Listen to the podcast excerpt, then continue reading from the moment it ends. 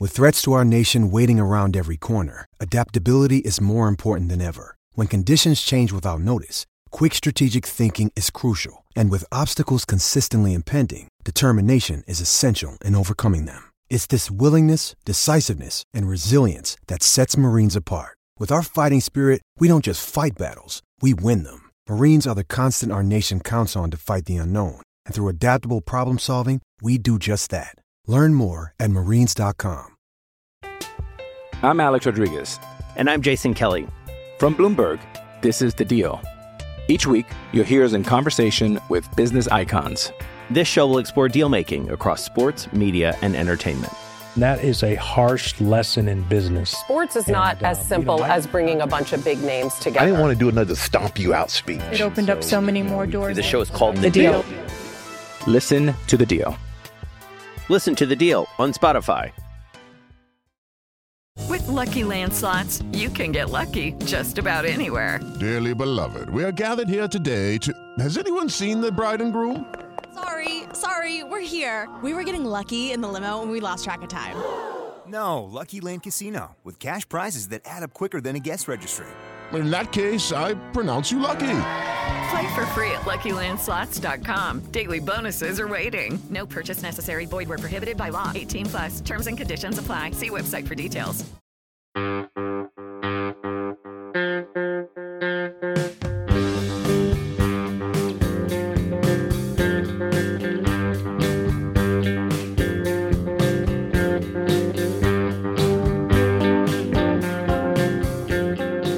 Hi Mets fans, welcome back to Amazing Avenue Audio, the show. My name is Brian, with me as always is Chris.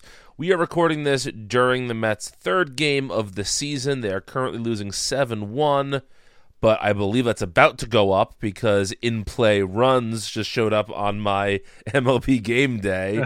Oh no, my um, feed my feed on my iPad is uh, it, never is, so slightly behind us. Okay. Um, but, you know, when we recorded last a week ago, we had anticipated this to be the Mets' tenth, uh, no, not tenth game, seventh game, I suppose. Sixth game? I know math. Sixth game of the yeah, season. Sixth. Yep. um, and uh, that did not happen because of the COVID outbreak in the Washington Nationals organization. And so here we are, um, you know, uh, it's now eight to one Philadelphia. Um, but here we are, you know, three games into a season that already feels weird based on how it started. Uh, the Mets are looking to end the series one and two, which I know is causing a lot of people a lot of concern. And I think there are some things to be concerned about in this series, and there are some things to not be concerned about in this series. Um, just generally taking your temperature right now, Chris, how are you feeling about the Mets uh, in the bottom of the sixth inning in Game three? Well, I don't feel great about them today, but but I do think they're going to be just fine. Uh, I think in a span of two full games and, as we speak, six innings, and by the time we're done, maybe eight innings at the rate this game is going. But it, I think we've seen a little bit of everything that is going to be what the twenty twenty-one Mets are, and that isn't a team that will have a three thirty-three winning percentage. Um, but it is a team that I think figures to get a lot of good starts, uh, a lot of offensive production, despite not really having that yet. Um, You know, we saw it in the win on on uh, Tuesday night. But I think you're going to get a lot of good hitting. Uh, you're going to get improved defense at certain positions, uh, especially shortstop with Francisco Lindor. Uh, Pete, Pete Alonso has made a few good plays. You know, so you've seen a bunch of encouraging things there uh, with the starting pitchers and the position players, I think. Um, and I, I really do think the bats are going to be just fine. Um, Lindor just made a heck of a play uh, on my feed here. Um, and the bullpen is going to be a nightmare. I, I I don't know. It feels it feels like something I've been saying and writing about every offseason for a very long time. and it's the only area of the roster that the Mets truly neglected this winter. I like Trevor May a lot. I think he's going to be a lot better than, you know, his first two outings were. Agreed. Um, I'm still we, we haven't seen him pitch yet, but Edwin Diaz is still uh, somebody who I think is going to be good, not the very bad pitcher that it was in twenty nineteen. But I think there will be a lot of games where those middle to late relief innings are just not that pleasant to watch. Uh, when Seth Lugo comes back, that helps a lot. But when you have these situations where the vast majority of the bullpen isn't that good, you're going to end up with days that Lugo, May, Diaz, uh, one, two, or all three of them might be unavailable. And I think trying to balance that out to make sure that there's never a day that one of them can't pitch should be a uh, an absolute top priority for Luis Rojas. Uh, yeah, I, I think that that's very well said. Here's the thing about the bullpen. This isn't a surprise to anybody except maybe the Mets front office. But, I mean, we've been writing about the – we did a series last week of sort of um, reasons to be optimistic and pessimistic about the season. And almost to a man, everybody said the bullpen's going to be terrible. And so what's especially frustrating about this is it's not like there's any surprises here.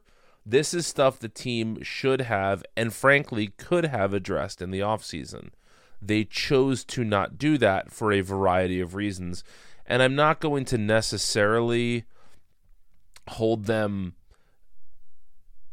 I, I mean, I guess I am going to hold them accountable. They they should have done it. They they should have they should have signed a couple more arms. There are plenty of people out there who signed cheap deals who are certainly better than the people the Mets have in their bullpen right now. So here's, you know, here's a situation where everybody saw this coming, and yet the Mets are still acting as if it's a surprise. So I don't, I don't love that part of it.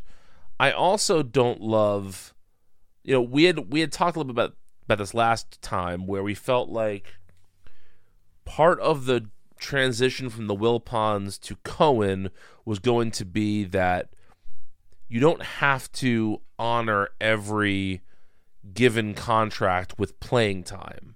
Like if you if you sign someone to a three-year deal and in year two they're cooked, there's no reason why you should have to keep playing them. You should be able to cut their salary, cut them and eat their salary because you're a big league ball club. And I feel like the fact that Dellin Betances made this team is proof that that's not as dead as maybe we thought it was going to be, and that sucks. That that's not great. Um, it just seems like the Mets don't really have a plan for the bullpen, and I don't know how that's possible. But you know, that's all right. But like I said, the, the bullpen is it's especially egregious this week because of all the things that have happened in this short season. You know, in the first game, the bullpen essentially coughed up the lead, although you could you could argue Luis Guillerme's errant throw home was maybe the biggest culprit of that. Yesterday, the bullpen made it very interesting where it probably shouldn't have been. And today, the Mets went from being down three runs to being down, uh, you know, at, at current recording time, seven runs based purely on bad bullpen pitching. So there won't always be a um, there won't always be a three game series where you're going to see the bullpen mess something up every single day, but you're, there's going to be more of these than I think anybody would like there to be, um, and that is frustrating. But let's leave the bullpen aside for a second. Um, I don't think enough has been said either on the broadcast or on the Amazing Avenue within our community, whether, whether in the comments or in our like internal discussions, about the fact that the Mets had a essentially week-long layoff without playing any baseball and how the rust might be an issue for the first series of the uh, of the year. Do you think that, that, that I'm that I'm just being a Pollyanna-ish and blaming some of this on that rust, or do you think that that's a, a legitimate th- concern to bring, or a legitimate reason why the Mets might not be looking great right now? Yeah, I, I think it's absolutely a legitimate reason. Um, the the rhythm of the season, and I, I said this, I think I said this on the podcast uh, one or two episodes ago, that uh, I was glad that there weren't those stupid exhibition games between spring training and opening day. Mm-hmm. And I, I think the players probably were glad about that too, until they got to the point that uh, they were spending most of their time in the hotel, and Francisco Lindor is uh, zooming in on people playing soccer in a park at his hotel window because he's sad that he can't play sports yet. Right, right. um, and, you know, that that's endearing to see that he's just itching to get out there and, and wants to play.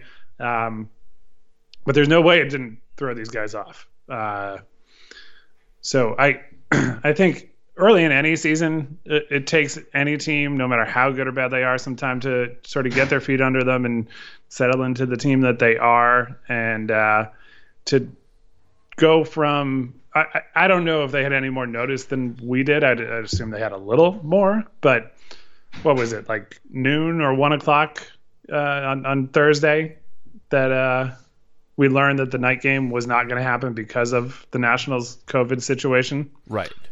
So, I don't know. I'm, I'm I've never been close to a professional athlete uh, in, in my own life, but I feel like there's a pretty strict routine there, and, and especially as they're getting ready to play games that count and, and coming out of, you know, the the practice phase of the baseball year.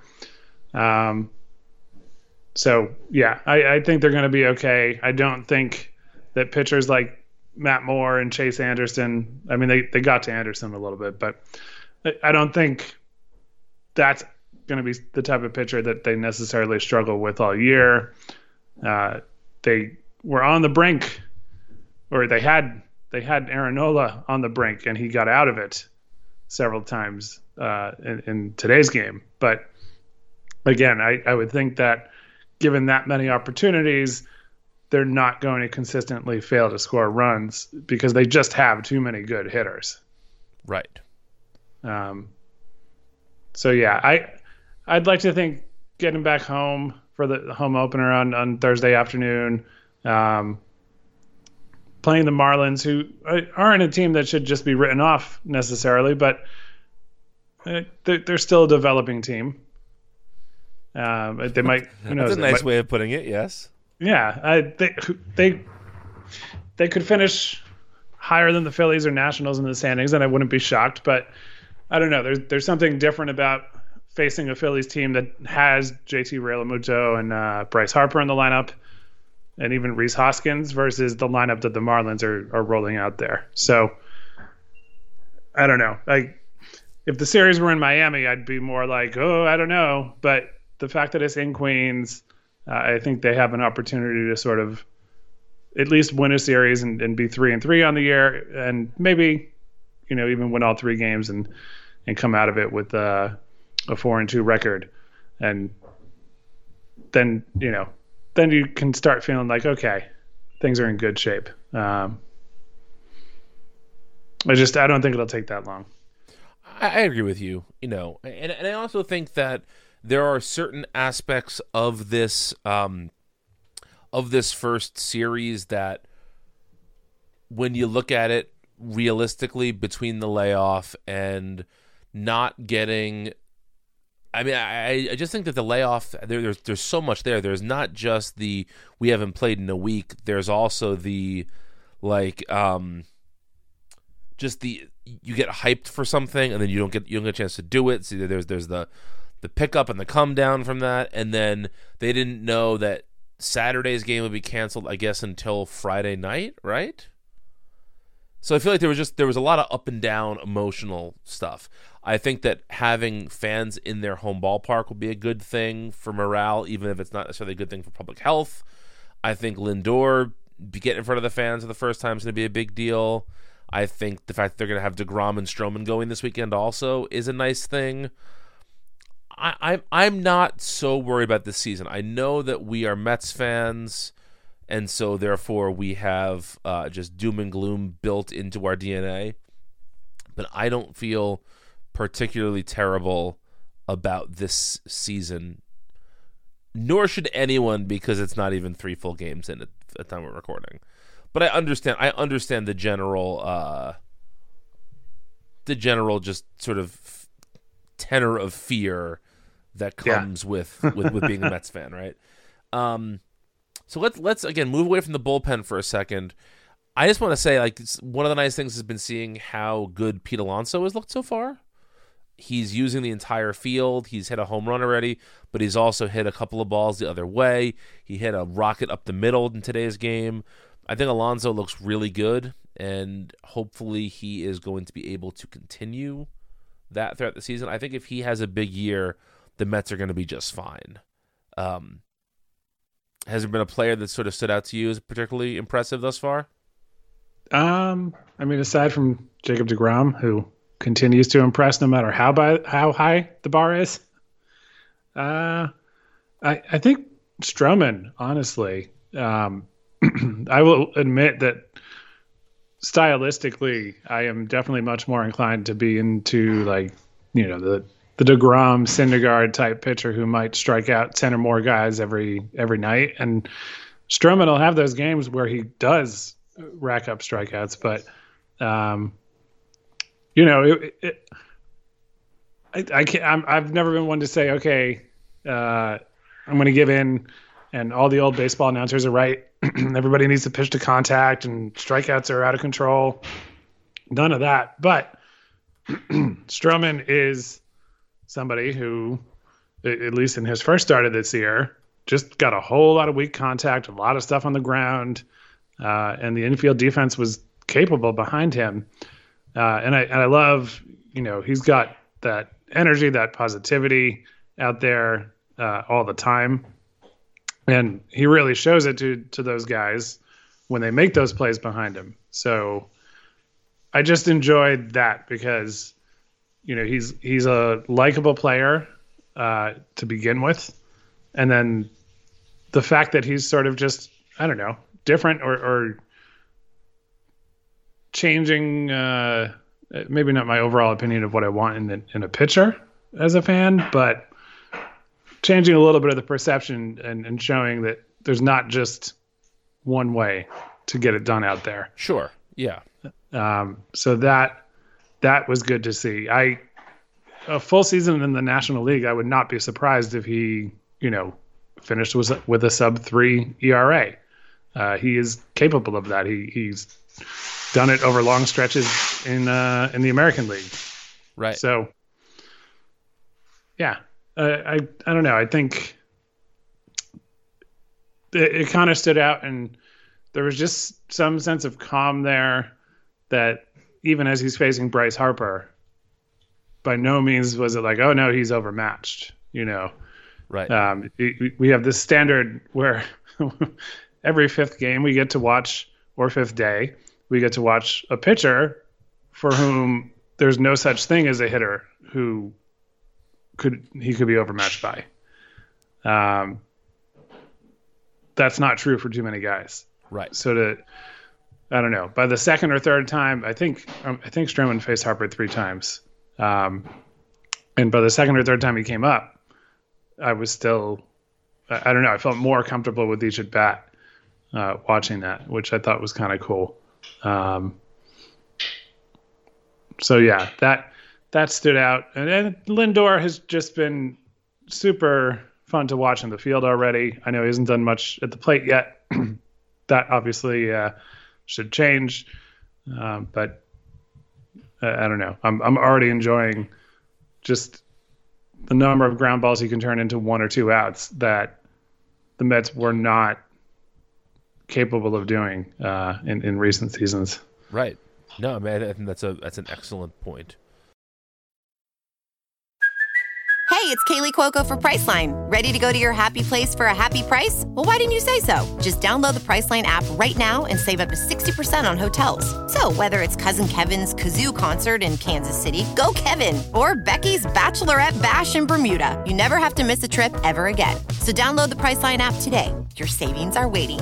Go to your happy place for a happy price. Go to your happy price, Priceline. I'm Alex Rodriguez. And I'm Jason Kelly. From Bloomberg, this is The Deal. Each week, you'll hear us in conversation with business icons. This show will explore deal-making across sports, media, and entertainment. That is a harsh lesson in business. Sports is and not as uh, simple you know, I, as bringing a bunch of big names together. I didn't want to do another stomp you out speech. It opened so, up so many more doors. The show is called The, the Deal. Deal. Listen to The Deal. Listen to The Deal on Spotify.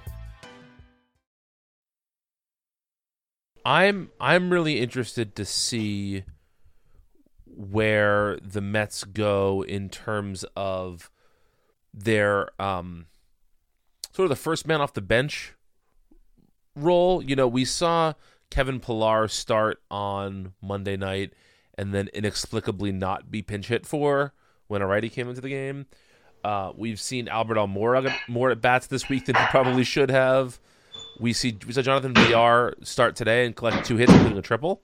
Um, but I think it's going to be interesting to sort of see what the pecking order eventually becomes for the Mets bench, because we, we've talked a lot about on the site how this has potential to be a pretty good bench, a pretty, um, you know, a relatively um, deep bench in a way that we haven't seen in a couple of years. But so far, it has not been a very well-managed bench or well-managed bullpen. And, you know, I, I I feel like one of the things that we we just need to discuss is some of the decisions that Luis Rojas has made, you know, three games into the season, whether that's when to pull a pitcher or not pulling a pitcher, whether that's lineup construction. And again, you know, we don't really know in terms of um, we don't know how much of the decision-making process really comes from him. You know, in the mod- in a modern baseball team, a lot of times there are things that are coming directly from the uh, directly from the front office. So I, I don't want to say necessarily that, you know, all these decisions came directly from Rojas, but there were a lot of whispers last year that Rojas maybe wasn't up for this job, that he wasn't capable enough to, to do this job. And that came as a real surprise to me, because when we were in spring training, especially that first day when you weren't there yet, actually, I was just talking to a lot of people about Rojas, because it was it was his first spring training. You know, he came in to the job in a weird way, and everybody from the team, from, from people who worked on the team, worked for the team rather, people who worked in media, just about everybody said, like, you can't believe how good how good of a baseball mind this guy has. This guy's going to be a fantastic manager for the Mets. And it's just seemed so far like he's been pretty overmatched.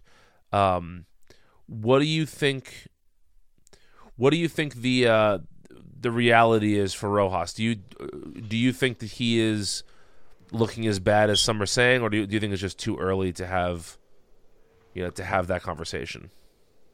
Yeah, it, it's probably too early, but I'd say there's at least a, an outline of things to be concerned about there. Um, the in-game stuff, I, I don't know if it's the most important thing a manager does, but it's definitely the thing that we notice the most. So I, I think there's been enough there to kind of scratch your head. And even early in the broadcast tonight, Gary Cohen mentioned it, that not necessarily that he was railing on him, but just saying there's been a lot of second-guessing over some of these moves, uh, and yes, that's the, the nature of the job. No matter how good the manager is, it, some things are not going to work, even if you make the right decision every single time. But I don't know, the the situation there with having the opportunity to go for the kill with the bases loaded, a right-handed reliever coming in, Dom Smith on the bench, and Almora available to come in and prioritize defense if Smith failed. You know, if, if Smith came into that spot and succeeded, then forget it. If he blows the game open, who cares? You know, Brandon Nimmo in center and Smith in left, that works. And maybe later in the game, you still make that defensive change. But you had that opportunity. Um, I don't know. It's,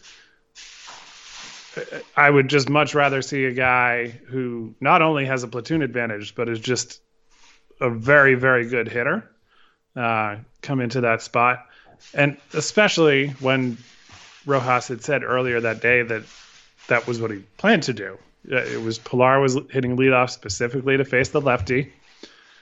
And then once the right-handed relievers came into the game for the Phillies, Dom Smith would get into the game. So I just don't understand why you say that and then not, you know, and don't follow through with it. Um,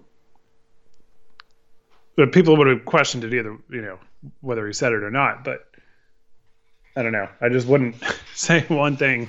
Right. And then a couple hours later, abandon that plan and change the logic after the game on, on why you changed that. Um, so, yeah, I don't I don't know. I, hopefully those kinds of things uh, even themselves out. But every manager seems to make decisions that uh, that don't make sense. And uh, Gary, Keith, and Ron were talking about it a little bit tonight too, where um, on Realmuto's Realmuto, I man of all the baseball names, I hate saying his out loud. Like, it's not hard, but it's just a little weird. Um, and yeah, anyway, on his home run, uh, basically Ron Darling saw it coming, the Phillies saw it coming, and, you know, Gary says to Ron, well, you know, why do they see that and you see that sitting here, but the Mets don't see that before he throws that pitch? Um, and I, I don't know. It, it's one of those things that I think you can get caught up in a lot. I felt like the the first game in particular just felt like it was moving faster than the Mets were. Yes. Like there was that's just something. That's a really good way to put it. Yeah. The the rhythm of it was just like, oh, this is like, wait, what? That that inning's over? And that just kept happening where it was, it was kind of like, yeah. So I don't know. I think they'll be fine, but those are my concerns. Yeah, I mean, I, I think that all of those are are very uh, reasonable concerns. My biggest problem with Rojas as a manager thus far, and this is really not unique to him, but I'm just really sick of managers never taking responsibility for their decisions. And like when they asked him, you know, about about not bringing Smith in to the game on Monday, he said, like, well, I made, you know, the process was good, the results were bad. And I feel like that is that that's a valid answer sometimes, but that can't be the valid answer all the time. And he should have said, I mean, look, I think everybody would respect him more if he said, knowing what I know now, of course I should have brought in Dom Smith. But he's never he has never said that, and it doesn't seem like he is going to be the guy who would say that. And that bums me out. That's and that's that just seems like it would be a very easy thing for him to do, and to not make it into a uh, not make it into a huge deal. But he chose not to do it, and chose to. And that was like, I remember when Willie Randolph was the manager for the Mets. It could have been clear as day that he made the wrong decision, and he would never admit he made a mistake. And that just drives me up a wall. And so, you know, I, we'll see how all of this shakes out with Rojas. I don't think we're. I don't think we, anyone should be ready to fire him just yet. But I also think that we need to have a conversation, probably sooner than later, about his capabilities as a manager. And the worst thing the Mets could do this year is to squander chances to win ball games based on things that could have easily been avoided. Right? Like, it's one thing if you put the best team out on the field and the chips just fall where they may. But if, if there's constant in-game mistakes being made and that's costing the Mets wins, I don't know how you I don't know how you can stick with him long term. I know that's very easy to say from where I'm sitting, but you know yeah. what I mean. yeah, no, no, I do. I do. Um, so yeah, I, I think assuming the Mets do lose this game, and the probability that's pretty high right now. Um, the Phillies will, you know, be in first place, and everybody else in the division will have a losing record. Um, I think there's plenty of time to uh, to make up for that fact yes. this early in the year. But uh, but yeah, no, it, especially when the the part of the team that is the weakest is the one that involves the manager the most. that's where your point comes into play. Like, bullpen management is hard enough with a good bullpen. Uh, you know, I, I don't think the job's easy. Uh, you will always be second guessed for those decisions every time they go wrong, no matter how good the pitcher is that you brought in. But uh, having a bullpen that has a lot of flaws, or at least a lot of question marks, does not make that job easy at all for Rojas. And, you know, if if he's making poor decisions on top of that part of the roster being what it is, uh, those things will sort of compound. Yes. Yes, absolutely. Okay. It is fun. It is fun that, that like other teams in the division are struggling. Yeah, yes, know. that that does help. That helps considerably. Um, so let's look ahead to the Marlins series for just a sec here. Uh, tomorrow we'll see Taiwan Walker make his Mets debut. We'll see DeGrom. We'll see uh, Stroman again. We may see J D. Davis come back. It's it's somewhat unknown how long Davis will be out for with his, I believe it was, uh, they called it a contusion on his hand. He, multiple set of x-rays came back negative. Um, but is there anything that you specifically want to see in this second series that will make the uh, that will make things They'll make you feel better about the Mets at the you know on Sunday evening. Um, without setting the bar too high, uh, a sweep. Only because I, I like the starting pitching that they have going in all three games. Um, I know the Marlins' strength is is probably their starting pitching as well, but if you're going toe to toe, their their starting pitchers aren't as good, if only because they don't have a Jacob DeGrom. Right. Um, nobody does. So they may not even have a Marcus Stroman. Yeah, yeah, maybe not. I mean, uh, Alcantara is, I guess, kind of similar in a way, not necessarily in, in terms of like his stuff, but um, the overall results. You know, not a crazy high strikeout guy. Right. Uh, through two starts this year, he's had a lot of strikeouts, but over the course of his career, not striking out too many guys. But you know, he's sat. He's basically had a mid-three E R A over the last three seasons, um, only one of which was a full year. But, you know, he's he's managed to be a decent pitcher despite not having that high strikeout rate. So, you know, he, he compares in a way. Um, I guess I should look up whether or not he's pitching in the series before I really talk about it more. But, but yeah, there's just a there's a lopsided difference between the lineups. Um And, uh, uh, yeah, the Marlins are T B D on two of their starters in the series. Um, Saturday is Trevor Rogers is listed uh, mm-hmm. with Jacob DeGrom for the Mets. So, um, yeah, yeah, I, sweeping the Marlins would feel nice uh, because it always does. Because even when the Mets are at their very best, the Marlins have found a way to torture them. Yes. Uh, but, yeah. And look, even if they just win the series, that's fine. But I would, I would thoroughly enjoy if all three pitchers are good, that the offense is functioning well, um, and if those two things happen, the bullpen having its weak spots uh, shouldn't matter quite so much. It, it, I don't know. I, I thought Mets fans in general were a little too negative about the win on Tuesday night, where it was like, okay, yeah, I know the bullpen sucked for a little bit there, but there was the, the win was never in question. They just right. happened to score runs a little bit later. um,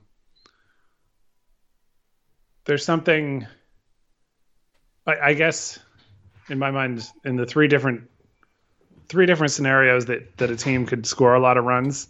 Um, scoring a lot of them early gets you all amped up because, you know, hey, they're putting the game away early in the game. Scoring a lot of runs late for a dramatic comeback is is a kind of energy that, that's good.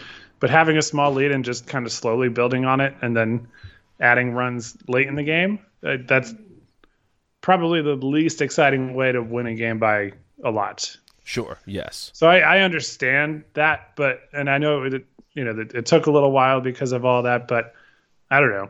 It was a win, and it was a win where the Mets were never really at risk of losing. Um, and Gary, Keith, and Ron were as they have been through all three of these games. I think they've been in excellent form, like as good as they've ever been. The balance of, um, you know, sort of illustrating or helping to illustrate or, or explain what's going on in, on the field, and then their usual uh, stories and sense of humor. Um, I don't know. They just there's something about it, it and, and I think it might just be that, hey, this is a full season. Um, you know, they're still not at the road ballparks, but they probably will be in, in a couple months. Um, and there's still a full season ahead of us. So, right. uh, you know, there's just some kind of feel there that I think they handled the very awkward situation of cardboard cutouts in the stands and broadcasting games from, from Citi Field when the team was on the road. Um, I think they handled that very well, uh, you know, as they dealt with the, the short season last year, but I, I've just really, really enjoyed their, their banter, their analysis, and, uh, you know, especially the fact that all three talked about uh, getting vaccinated and which stage of vaccination they were in and encouraging people to do it. Um, you know, I think the overwhelming majority of, of Mets fans would be on board because of everything that uh, the whole region has been through over the last year. But it's nice to have those voices on, on T V, um, just sort of echoing the, you know, the, the right thing to do. Yeah. Yeah. I, I agree with that. I mean, Gary, Keith, and Ron have been fantastic. And uh, anybody who's out there stumping for public health gets a thumbs up from me. So I'm very glad that they took the time in the broadcast to to say that. And uh, I know the Mets are off. The, the team has offered their first vaccine tomorrow after the day game, and hopefully many of the players take it. I know the Mets have been very proactive in providing uh, information to the players about the vaccine to hopefully quash some of the rumors that are popping up about it. You know, I, I don't think I'm saying anything out of school here by saying that some baseball players can be pretty willfully ignorant when it comes to science, uh, whether it's statistics or, um, you know, public health stuff. So the fact that the Mets are really trying to make sure that they are representing the vaccine, the vaccine well, I think is a very good move. And hopefully the players take up, take the team up on the offer to get their vaccinations, and that we can all get one step closer to normalcy and health, you know, in the not too distant future. Yeah, and Sandy Alderson spoke very well on that topic the other day uh, when they, you know, when he and Steve Cohen spoke to the press about the uh, Lindor extension. And uh, yeah, yeah. And one other thing too, and um, and I think the Mets consistently do a good job with this kind of thing, but they. You know, they had announced a couple of days ago that before the game tomorrow, they're going to have, um, I, I believe it was a teacher, students, a volunteer from a food pantry, uh, a COVID survivor, and the COVID survivor's doctor. And, and this is somebody who had been hospitalized and on a ventilator and fortunately pulled through. Um, but they, you know, they're, they're honoring, um, so just sort of a, a good representation of people uh, who who reflect everything that's gone on for the past year. Um, and, you know, obviously even in the shortened season, the Mets and, and all baseball teams weren't in a spot to be able to do anything uh, to honor anyone because, you know, things things were still so shaky. And, and, and you know, they're not over now, but they were still so shaky last year that you weren't doing anything optional. Uh, you know, even just playing the game sort of felt like, is this the right thing to do? Um, so yeah, I, credit to uh, Alderson for his remarks and and uh, you know, the Mets for uh, deciding to open their season at home in, in that fashion. And I think uh, even under the entire run of the Wilpons, I think. Paying tribute and, and and I don't know, honoring things that have affected New York City have has been something that they were always good at. Yes, agreed. Um, you know, it, tragedies struck. They've you know they've really done the right thing, and gone about it in a way that I don't think they've really sought out praise or anything. You know, they've just they've just done it. So for for all that we LOL Mets about all these, you know, years and decades of being fans of the team, um, uh, I, I'm looking forward to that, and hopefully those things will be uh, included on the S N Y broadcast. I assume they will be, because you know it's the big home opener and the festivities, and especially since the Mets basically didn't have an opening day this year. Right. Um, you know, going through that process is going to feel, uh, I don't know, it's going to feel like a bigger moment than it might in a year when they opened on the road and then came home and had the home opener. Agreed. Yeah, absolutely. Uh, any other opening week business you want to get to before we get to our music picks? Um, no. The only other thing would be you making your music pick first, because I don't know mine. Okay, I can do that. Um, I, I, I'll come up with something in the next few thirty to sixty seconds. Take your time. Take your time. I'll, I'll, I'll talk for a bit. So there was an article that came out last week on spin dot com that spoke to something like sixty different musicians about baseball. And, you know, there were some Mets fans on the list that I knew were Mets fans. Like I I, have, I know that uh, Brian Baker from Bad Religion and um, Minor Threat was a big Mets fan. I knew that Julian Casablancas from The Strokes is a Mets fan. Um I found out that George Thorogood is a Mets fan. Um, don't really have any interest in hanging out with George Thorogood, but that's a whole other story. Um, but one of the musicians that was on that list is somebody who I kind of came into contact with about a year and a half ago on a friend's recommendation, and that's a guitar player named Chris Forsyth. And you're listening to this on Thursday. On Friday, we're going to have an Amazing Avenue in conversation with Chris uh, talking about music and baseball. And it's the first of a series of three, at least three, Uh, interviews we're going to have with musicians over the next coming weeks, talking about Mets fandom and sort of how that relates to music and all that. It's just uh, some fun conversations. As you know from listening to the show, Chris and I are huge music fans, and so to get to, to talk to musicians about baseball is a really cool thing.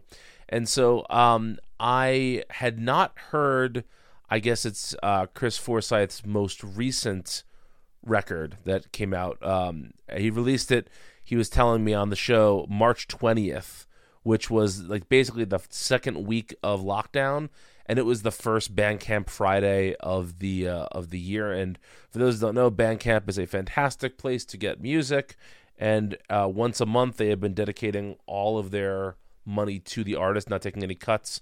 And so uh, the record is called People's Motel Band, which is a combination of uh, he calls his band the uh, Solar Motel Band. And this record was produced, was recorded live with the band Garcia Peoples. So Peoples Motel Band is the name of the live record. And it's only four tracks. Uh, the last song, Dreaming in the Non-Dream, stretches out for twenty plus minutes. I, I, I said this when I spoke to Chris. I really don't like saying like the Grateful Dead meets indie rock, because that's not really what he does. But that's a really easy sort of description for it. It's it's jammy improvisational music, but it has sort of a, a, a punkier edge to it, or a more straightforward edge to it. Um, he's a fantastic guitar player, and I am not super familiar with Garcia Peoples, but this band, which is a combination of his band and the Garcia Peoples band, just rips it up on these four tracks. It's really, really fantastic. I cannot recommend this record highly enough. It's great to put on in the background while you're doing stuff, or if you're someone like me who likes to, you know, put music on and close your eyes and just kind of get lost in it, this is a perfect record to do that with. It is mostly instrumental. I believe there is one track on here with some vocals, um, but it's a mostly instrumental record, and it's really, really solid. So People's Motel Band by Chris Forsyth and Garcia Peoples is my pick. Did I give you enough time, Chris, to come up with a music pick? You did, and all right. I'm just defaulting to a conversation we already had today.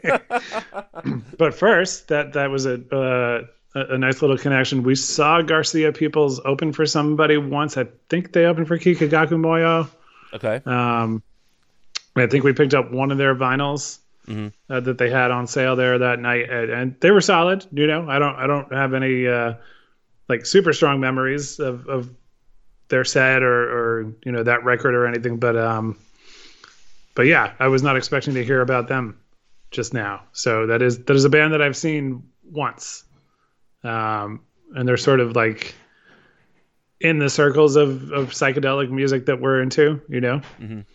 So I, I suspect they'll probably turn up again. Um, so that's cool. But I am going with what should have been the first album pick I had after we decided to go with this show name, uh, Wilco, the album, which is the reason that we have a show called Amazing Avenue Audio, the show. um, and yeah, we talked about it in, in Slack earlier today, but you know, I just threw it on, and um, I, I have a tendency with bands that I have loved for a long time to listen to live recordings of theirs, uh, of shows that I've been to, uh, maybe a little bit more than the records, but threw that one on this morning, just a nice warm day, and decided, you know, let me let me give that a shot. And a lot of those songs have, have I, I liked it from the start, but a lot of those songs have grown on me um, over the years, and I think they've developed them very nicely.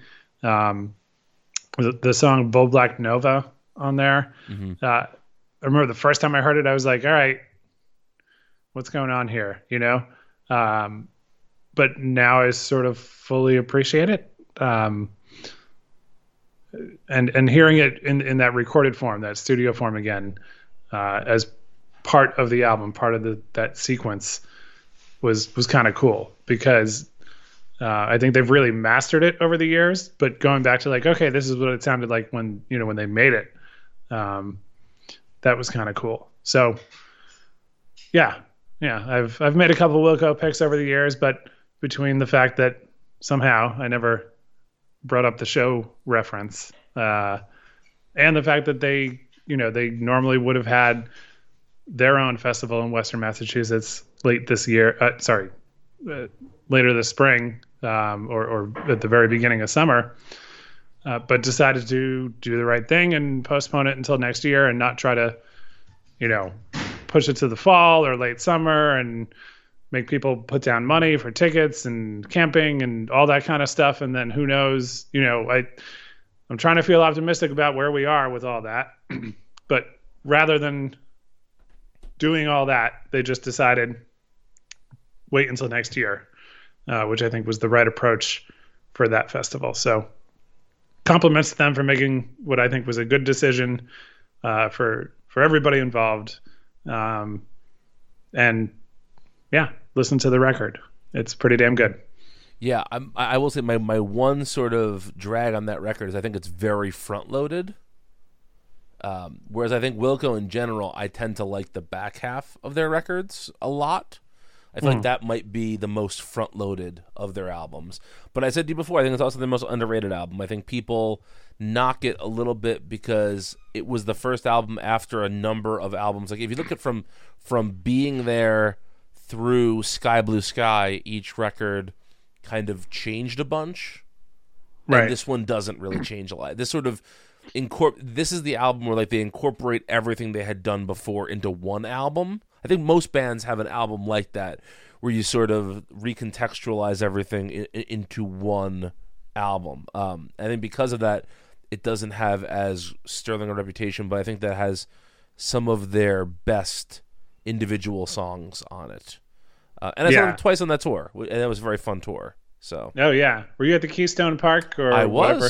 I was, yeah, yes. that was that was a fun night with Yola Tango and yes. Take Me Out to the Ball Game. Yep, the, that tour they were they were in minor league ballparks. They handed out scorecards. Yep, I wish I had. Uh, I, I I somehow did not get a scorecard at that at that show. I might have an extra one. So oh, well, there we go. Then I'll look because I know I got one that night, and then I also bought one for like a dollar in the um, the last day of Solid Sound. And now we're really getting into the weeds here. But if anybody listening is a Wilco fan and has not been to Solid Sound yet, go when it's safe and happens next year. And uh, on the last day, uh, they have like a sort of clearance of their warehouse at the merch table, uh, you know, where a bunch of old stuff is cheap. So I, I picked one up for like a dollar. So I either have one, in which case I'm keeping it, but I might have two, in which case I would gladly share. Um, Thank you, friend. But yeah, no, the... And I, I'd agree on that record. I think four of the best five songs are in the first five tracks. Mm-hmm. Um, so I, I'd agree with you there, but it's, you know, uh, I, when you're in the mood and you have, uh, you know, the, the, the, the time um, to just sort of take it in and, and you're not in a rush, uh, there's I have no complaints about it either, you know, in, in the second half. So. Sure, sure. Um, uh, my last comment on that was gonna be, I also saw them at the Wellmont Theater in Montclair. I don't know if you were at that show. They might have played yes. two shows there. Yeah, I was at both. Okay, I, I, I was at one of those. So before I knew you, we were at at least two shows together. Yeah, yeah, yeah. No, that that is uh, that's that's pretty funny. Um, yeah. I I don't know if I told you this, you this story before. I definitely told it to other people. When I was going to that Wellmont show, my wife and I were waiting outside to get in by the will call table, or will call window rather, and Sean Lennon was there, and he forgot his I D. Oh and, yeah, and he was like, "But I'm, Sha- but I'm Sean Lennon," like you know. And then it's, I, I don't know if he ever. I almost walked over and was like, "Trust me, he's Sean Lennon," but I don't know if that would have done anything. So right, right, right. Um, yeah, no, I just, I'm picturing Kramer. At exactly. The, yes.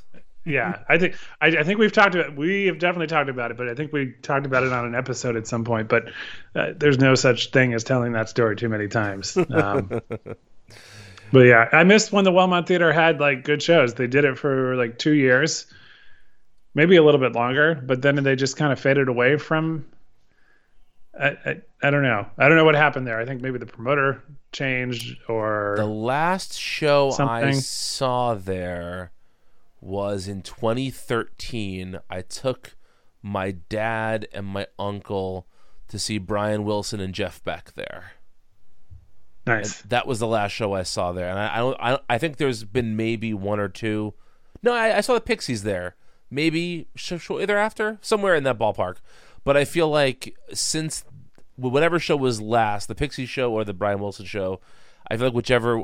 Since then, there has not been more than like three shows advertised at that venue that I've thought about going to. And that's crazy because it was it was like you said for a couple of years there, it was a really good venue. And for me, that's like that's super close. It's like a twenty-five minute drive from my yeah. house. Yeah, yeah, yeah. No, it's and even from the Bronx, you know, it wasn't too bad. It was a little longer than that, but twenty eleven is when I saw Pixies there. So yeah, Brian Wilson was the last show I saw there.